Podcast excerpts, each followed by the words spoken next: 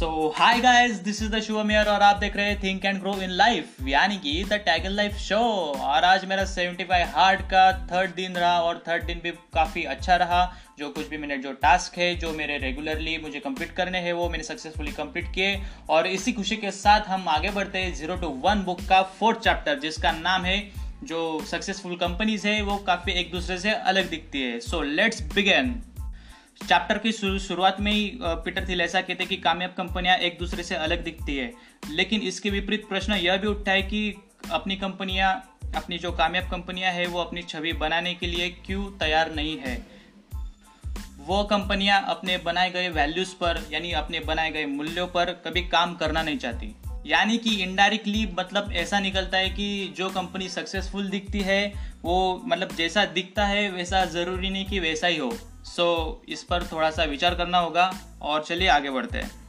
और इसका सबसे बड़ा एग्ज़ाम्पल देते हुए पीटर थिल ऐसा कहते हैं कि अमेरिकन एयरलाइन कंपनियाँ एक समय में पर पर्सन यानी कि जो पर पर्सन का जो किराया है उस वो 178 डॉलर का था और उस समय एक यात्री के पीछे वो सिर्फ़ 37 सेंट का प्रॉफिट कमा रही थी। और दूसरी तरफ़ उसी मुकाबले में अगर बात की जाए गूगल कंपनी की तो वो अपने टर्नओवर के हिसाब से अपनी प्रॉफिट मार्जिन में बहुत ज़्यादा कमा रही थी। ऐसा वो पीटर थिल कहते हैं। गूगल ने 2012 में एयरलाइन की 160 बिलियन डॉलर कमाई के मुकाबले में 50 बिलियन डॉलर कमाए, यानी अपने रेवेन्यू का 21 परसेंट लाभ कमाया।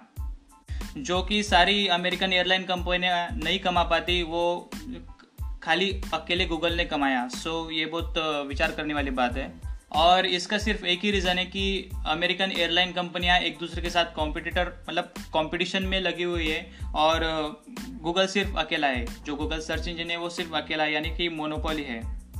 और इसी बात को अगर बेहतरीन तरीके से बताने की कोशिश करूँ तो इकोनॉमिस्ट यानी कि अर्थशास्त्री लोग ऐसा इसको, इस बात को दो पार्ट में डिवाइड कर दे। और सबसे पहला पार्ट है मोनोपोली और दूसरा पार्ट है परफेक्ट कंपटीशन सो मोनोपोली को समझते हुए हम अभी एग्जांपल लेते हैं जो इंडिया में बहुत ही पॉपुलर है, वो है जियो का एग्जांपल यानी कि जियो जैसे टेलीकॉम सेक्टर में आया, जैसे मार्केट में आया, वैसे बहुत सारी कंपनी को ताला लग चुका है या फिर ताला लगने वाला है. मतलब जियो ने इतना मार्केट शेयर अपना बढ़ा लिया फोर सेक्टर में कि उसके मतलब उसके कंपटीशन में कोई टेलीकॉम कंपनी खड़ी नहीं है अभी फ़िलहाल। मतलब उस इतनी पावर में। सो ये मोनोपोली का बहुत बड़ा एग्ज़ाम्पल है। आगे जाके परफेक्ट कंपटीशन के ऊपर पीटर ही ऐसा कहते हैं कि परफेक्ट कंपटीशन एक एक तरह से अगर देखा जाए तो अच्छा भी है और बुरा भी है। क्योंकि कंपटीशन से आपको पता चलता है कि आप आपको कितना स्ट्रांग होना चाहिए और आप मतलब अच्छी तरह से कस्टमर की ज़रूरतों को सेटिस्फाई करने में लगे रहते हैं। कंपटीशन की मार्केट में सब कंपनियाँ एक जैसी और एक समान ही होती है, ऐसा पीटर थिल का मानना है। इसलिए उन्हें मार्केट पर डिपेंड रहना पड़ता है और मार्केट की निर्धारित हुई कीमतों पर ही उसे, उनको सामान बेचना पड़ता है। और इसी बात की अगर दूसरी बाजू को हम देखें तो कंपटीशन अगर बहुत ज़्यादा है तो उनको लॉस भी झेलना पड़ता है और बहुत सारा नुकसान भी उनको होता है। और कंपटीशन की दौर में बहुत सारी कंपनियाँ बंद भी हो सकती है, जैसे कि अभी मतलब थोड़ी देर पहले मैंने जियो के बारे में बताया कि आइडिया वोडाफोन और ये टेलीनॉर वगैरह, जो कुछ कंपनी थी वो बंद हो गई थी। तो सेम उसी बात को ध्यान में रखते हुए पीटर थिल ऐसा कहते हैं कि परफेक्ट कंपटीशन के दौर में बहुत सारी कंपनियाँ बंद भी हो सकती है और अपनी जो प्रोडक्ट की जो वैल्यू है जो प्रोडक्ट बेचना चाहते हैं उसकी कीमतें संतुलित होती है। यानी कि ना वो बढ़ती है और ना ही मतलब डिस्काउंट में अगर बेच सकते हो तो वो कम होती है लेकिन बढ़ती कभी नहीं है उस प्रोडक्ट की जो वैल्यू है। फिर पीटर थ्रिल ऐसा मोनोपोली पर ऐसा कहते हैं कि आ, हर एक इकोनॉमिस्ट हर एक मोनोपोली को एक जैसे ही देखते हैं। पीटर थिल ऐसा कहते हैं कि इस बुक में हम गैर कानूनी या फिर गवर्नमेंट के फेवर में कुछ बात नहीं करना चाहते जो सच्चाई है वो हम बताएँगे। मतलब पीटर थिल ऐसा कहते हैं कि आ, कोई भी कंपनी अगर अपनी प्रोडक्ट और अपनी सर्विस को ऐसी प्रोवाइड करे जो कभी कोई मार्केट में कर ही नहीं रहा है सो so, इससे मोनोपोली जनरेट होती है और इसको ही हम ज़ीरो टू वन ऐसा बोल सकते हैं। और ज़ीरो टू वन का सबसे बड़ा एग्जांपल मैंने पहले जियो का दे दे भी दिया है। और अगला एग्ज़ाम्पल अगर देने की कोशिश करूँ तो पीटर थिल के हिसाब से गूगल है। इस सब बातों का आकलन अगर अच्छे से किया जाए सो आकलन करने का प्रयास करें तो वास्तव में मोनोपॉली कितनी है और दूसरी तरफ़ कंपटीशन कितना है पूरे वर्ल्ड में, ये तय करना बहुत मुश्किल हो सकता है। और अगर आम इंसान के बुद्धि के विपरीत अगर सोचने की हम कोशिश करें तो आप एक आम इंसान को एक बाहर से दिखने वाली व्यवसाय यानी जो बाहर से दिखने वाला जो बिज़नेस है, वो सिर्फ़ एक जैसा ही दिखता है, उसको कुछ उसमें डिफरेंस दिखता नहीं है। और ये, उसको पहचानना ये बहुत कठिन मतलब बहुत हार्ड साबित हो सकता है। लेकिन जो रियलिटी है, वो इन सबसे अलग है। मोनोपोली करने वाले खुद को बचाने के लिए अक्सर झूठ बोलते हैं। इसका सबसे बड़ा रीज़न ये है कि वो खुद जानते हैं कि अगर हमने अगर ज़्यादा बात की जाए तो फिर हमारे ऑडिट्स और अकाउंट सब पर इंक्वायरी बैठ सकती है। जैसे कि अपने इंडिया में इनकम टैक्स की इनकम टैक्स रेट बढ़ती है उस हिसाब से ये मतलब पीटर थिल कहते हैं। और ये सब इसलिए होता है कि वे हमेशा चाहते हैं कि मोनोपोली मुनाफे को हमेशा निरंतर ना रखा जाए। सो so, इस बात को छुपाने के लिए हम हमेशा कंप्यूटर की कॉम्पिटिटर की जो शक्ति है उसका भी हम प्रयोग कर सकते हैं ऐसा पीटर थिल कहते हैं। सो so, गूगल का एग्ज़ाम्पल देते हुए पीटर थिल हमेशा ये कहते हैं कि गूगल अपने बिज़नेस के बारे में कैसे बात करता है? क्या वो खुद को बताता है कि हम मोनोपॉली कर रहे हैं या फिर छिपाता है? आइए इससे देखते हैं। सो so, मान लीजिए एक गूगल एक मुख्य रूप से एक एडवर्टाइजमेंट कंपनी है। अभी मैं आपको कुछ आंकड़े बताऊँगा नंबर बताऊँगा उसे आप ध्यान से ज़रूर सुनिएगा। सबसे पहला आंकड़ा है US search engine advertisement market 17 billion dollar यानी कि 17 billion dollar US online advertisement market 37 billion dollar US advertisement market यानी कि यूएस का जो पूरा एडवर्टाइजमेंट मार्केट है, वो है 150 बिलियन डॉलर यानी कि 150 बिलियन डॉलर का, साल का। और चौथा है वर्ल्ड एडवर्टाइजमेंट का मार्केट है, वो है 495 बिलियन डॉलर यानी कि चार बिलियन डॉलर का। सो so, इससे हमको एक बात पता चलती है कि अगर यूएस पूरा गूगल सर्च इंजन यूज़ करता है तो सर्च इंजन का जो मार्केट है यूएस में वो है 17 बिलियन डॉलर का। और इसी बात में ध्यान में रखते हुए अगर वर्ल्ड का एडवर्टाइजमेंट बजट है जो मैंने अभी बताया था 495 बिलियन डॉलर तो उसके हिसाब से गूगल का जो मार्केट शेयर बनता है वो बनता है पूरे वर्ल्ड के हिसाब से 3.49 परसेंट सो ये बहुत कमाल की बात है और जो बड़ी बात है। और फिर वर्ल्ड के हिसाब से अगर सोचा जाए तो इस तरह से गूगल वर्ल्ड कंपटीशन में एक छोटे से खिलाड़ी जैसा दिखाई देता है। यानी कि इनडायरेक्टली मोनोपोली तो है सर्च इंजिन में सर्च इंजिन एडवर्टाइजमेंट में, लेकिन वो दुनिया की नज़र में दिखाई नहीं देता है। और इसी बात को छुपाने के लिए गूगल एंड्रॉयड फ़ोन सॉफ्टवेयर या फिर ऑनलाइन कोर्सेज प्रोवाइड करता है। लेकिन सच बात अगर मैं बताने की कोशिश करूँ तो यहाँ पे वो 95 परसेंट रेवेन्यू जो है गूगल का वो खाली एडवर्टाइजमेंट से आता है। सो so, ये बहुत आश्चर्यजनक बात है। आगे जाके पीटर थिल ऐसा कहते कि परफेक्ट कंपटीशन के दौर में जो कंपनी रहती है ज़ाहिर तौर पर ऐसी बताती है कि हमारा कंपटीशन सिर्फ़ खुद से है खुद को बचाने के लिए।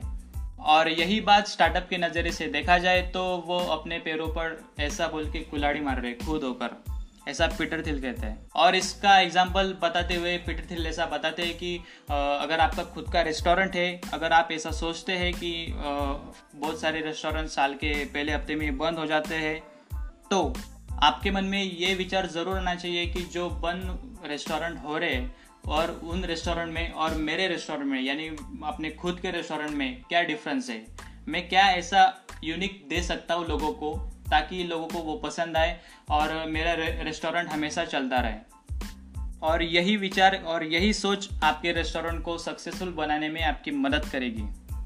और इसी बात को आगे बढ़ाते हुए पीटर दिल साहब बताते हैं, उनका एक्सपीरियंस है, जो बोलते हैं कि साल 2000 में जब पेपाल के पेपाल के जो सहकर्मी थे मेरे साथ, जो पेपाल के जो मेरे कलीग्स थे, उनके साथ में कैस्ट्रो स्ट्रीट नाम की जो जगह है कैलिफ़ोर्निया में स्थित है अभी भी जो माउंटेन व्यू पर आती है। सो so, उस कैस्ट्रो स्ट्रीट में जब मैं जब जाता था तो वहाँ पर तीन प्रकार के खाने मिलते थे। वो एक इंडियन खाना और एक यूएस का बर्गर उसमें जापानीज फ़ूड भी था। सो so, यह अवेलेबल होते थे वहाँ पे।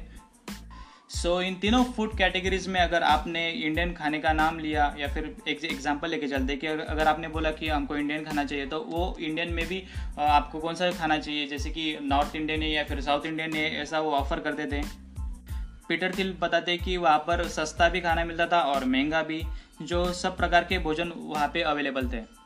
और इसके विपरीत भी पेपाल, पीटर थिल ऐसा बताते कि उस समय पेपाल ईमेल बेस आधारित सबसे बड़ी पेमेंट और ट्रांसफ़र, पैसे ट्रांसफ़र करने वाली कंपनी थी। और वो बताते कि हमने कैस्ट्रो स्ट्रीट के मुकाबले में बहुत सारे कम लोगों को हमने नौकरी पर रखा था लेकिन हमारा जो प्रॉफिटेबल था हमारा जो बिज़नेस था वो कैस्ट्रो स्ट्रीट से भी ज़्यादा प्रॉफिट का था। सो so, अगले टॉपिक की ओर बढ़ते हुए 2011 कांग्रेस की सुनवाई में गूगल चेयरमैन की गवाही पर विचार विमर्श करते हैं। तो so, गूगल के चेयरमैन का स्टेटमेंट ऐसा आता है कि हम बहुत ज़्यादा कंपटीशन का सामना कर रहे हैं। और अगर आसान भाषा में इसको डिफाइन करूँ तो वो ऐसा आएगा कि गूगल एक बड़े तालाब में एक छोटी सी मछली है, जो कोई भी बड़ी मछली हमको खा सकती है। और वो आगे जाके ऐसा बताते कि हम वो मोनोपोलिस्ट नहीं है, जिसे गवर्नमेंट ढूंढ रही है। और इसी सफ़ेद जुट को बरकरार रखते हुए गूगल के चेयरमैन ने यह स्टेटमेंट दिया था। और गूगल की मोनोपोली अलग है, इसलिए वो दुनिया में बहुत ज़्यादा फ़ेमस है, ऐसा पीटर थिल बताते हैं और गूगल का एक आदर्श वाक्य ऐसा भी है कि बुरा मत बनो, और ये, यह भी एक ब्रांडिंग चाल है, ऐसा पीटर थिल मानते हैं। अगर इनडायरेक्टली बताने की बात करूँ तो लोगों में मैसेज ऐसा जाता है इस वाक्य का कि गूगल एक ऐसी कंपनी है जो नैतिकता और अस्तित्व को खतरे में डालकर बहुत ज़्यादा सफलता ले रही है और अपने एम्प्लॉयज़ का ध्यान रखते हुए सफल बना रही है। और आगे जाके पीटर दिल ऐसा कहते हैं कि मोनोपोलिस पैसे कमाने के साथ साथ बहुत चीज़ों के बारे में एक साथ सोचते हैं। अपने एम्प्लॉयज़ का अच्छा ध्यान रखते हैं, लेकिन गलत लोग ऐसा नहीं करते। और इसी वजह से शायद से गूगल अपने एम्प्लॉयज़ का बहुत अच्छा ध्यान रखता है और गूगल इसी वजह से टॉप पर है। और इसी के इसी की दूसरी साइड अगर देखा जाए तो परफेक्ट कंपटीशन में यह सब नहीं होता। वहाँ पे रोज़ाना की मारामारी पे बस लब खाली एक ही रास्ता बचता है और वो है मोनोपोली का। अगर आप पर, पर आपकी कंपनी अगर परफेक्ट कंपटीशन में है तो जल्द से जल्द ऐसा कुछ सोचिए कि आपकी भी मोनोपोली मार्केट में क्रिएट हो। ऐसा पीटर तिल कहते हैं। एक स्टेबल मार्केट की अगर बात की जाए तो मोनोपोली एक सिर्फ़ कमाई का तरीका है। आप किसी चीज़ को लेकर मार्केट को घेरे में लेते हैं अपने अंडर लेते हैं तो आप अपनी प्रोडक्ट की कीमत को अपने हिसाब से बढ़ाकर बहुत सारा प्रॉफिट कमा सकते हैं। क्योंकि हम जिस दुनिया में रहते हैं वहाँ पर परफेक्ट कंपटीशन के अलावा, यानी कि जो मोनो मोनोपोलिस्ट है, वो अच्छे से काम करते हैं, जबकि परफेक्ट कंपटीशन की कंपनियाँ नहीं कर पाती है। और इसी परिस्थिति को संतुलित रखने के लिए सरकार नई इनोवेशन को नए पैटेंट्स देती है और दूसरी तरफ़ मोनोपोली करने वालों के पीछे भी बढ़ती है। यानी इस परिस्थिति को संतुलित रखना चाहती है सरकार। यानी कि ज़्यादा से ज़्यादा मात्रा में मोनोपोली को भी बढ़ावा नहीं देती और ज़्यादा से ज़्यादा मात्रा में कंपटीशन को भी बढ़ावा नहीं देती। और इस चैप्टर के लास्ट में कंक्लूजन यही निकलता है कि मोनोपोली प्रोग्रेस को चलाता है। मोनोपोलिस्ट ही इनोवेशन पर ज़्यादा ज़्यादा से ज़्यादा और बड़ी से बड़ी मात्रा में ध्यान देता है। तो क्योंकि और इस चैप्टर का कंक्लूजन आखिर में यही निकलता है कि मोनोपोली प्रोग्रेस को चलाता है। मोनोपोली में इनोवेशन बड़ी मात्रा में होता है और उसी के दूसरी साइड से अगर देखा जाए तो परफेक्ट कंपटीशन में ये सब नहीं होता। और एक बिज़नेस में स्टेबल रहना मतलब कि स्टेसिस रहना और स्टेसिस और स्टेसिस का मतलब मौत है, ऐसा पीटर गिल कहते हैं। क्योंकि अगर आप एक जगह पे रुकते हो तो डेफिनेटली कोई भी आपका कंपटीशन जो आएगा, जो रातों रात आपकी मार्केट को तेज कर देगा और आगे बढ़ जाएगा और आप उधर ही धर के धर रह जाओगे। जैसे कि जियो के मामले में हुआ अभी। बहुत सारे कॉम्पिटिटर्स ऐसे वो मतलब देखते रह गए और जियो आगे निकल गया। और इसी चैप्टर के लास्ट में एक मैसेज देते हैं बहुत बड़ा पीटर थिल की जो, जो कहते हैं कि परफेक्ट कंपटीशन में अगर आपकी कंपनी आती है सो आ, अगर आपकी कंपनी बंद पड़ती है तो वो दुनिया में किसी को फ़र्क नहीं पड़ने वाला क्योंकि आपकी जगह कोई और ले लेगा और वो अपने कस्टमर की ज़रूरतों को पूरा करेगा और वो प्रॉफिट कमाएगा। लेकिन परफेक्ट कंपटीशन से जल्द से जल्द बाहर आना चाहिए यानी मोनोपोली क्रिएट करनी चाहिए मार्केट में और उसके बारे में सोचना चाहिए। नए नए इनोवेटिव आइडियाज़ की तरफ़ कल अपना हमेशा रहना चाहिए। और इसी के साथ ये चैप्टर होता है ख़त्म और नेक्स्ट चैप्टर सुनने के लिए आपको कल का इंतज़ार करना पड़ेगा। तब तक के लिए इस इस चैनल को फॉलो कीजिए और अच्छा लगे तो शेयर कीजिए। और इसी के साथ thank you thank you very much and goodbye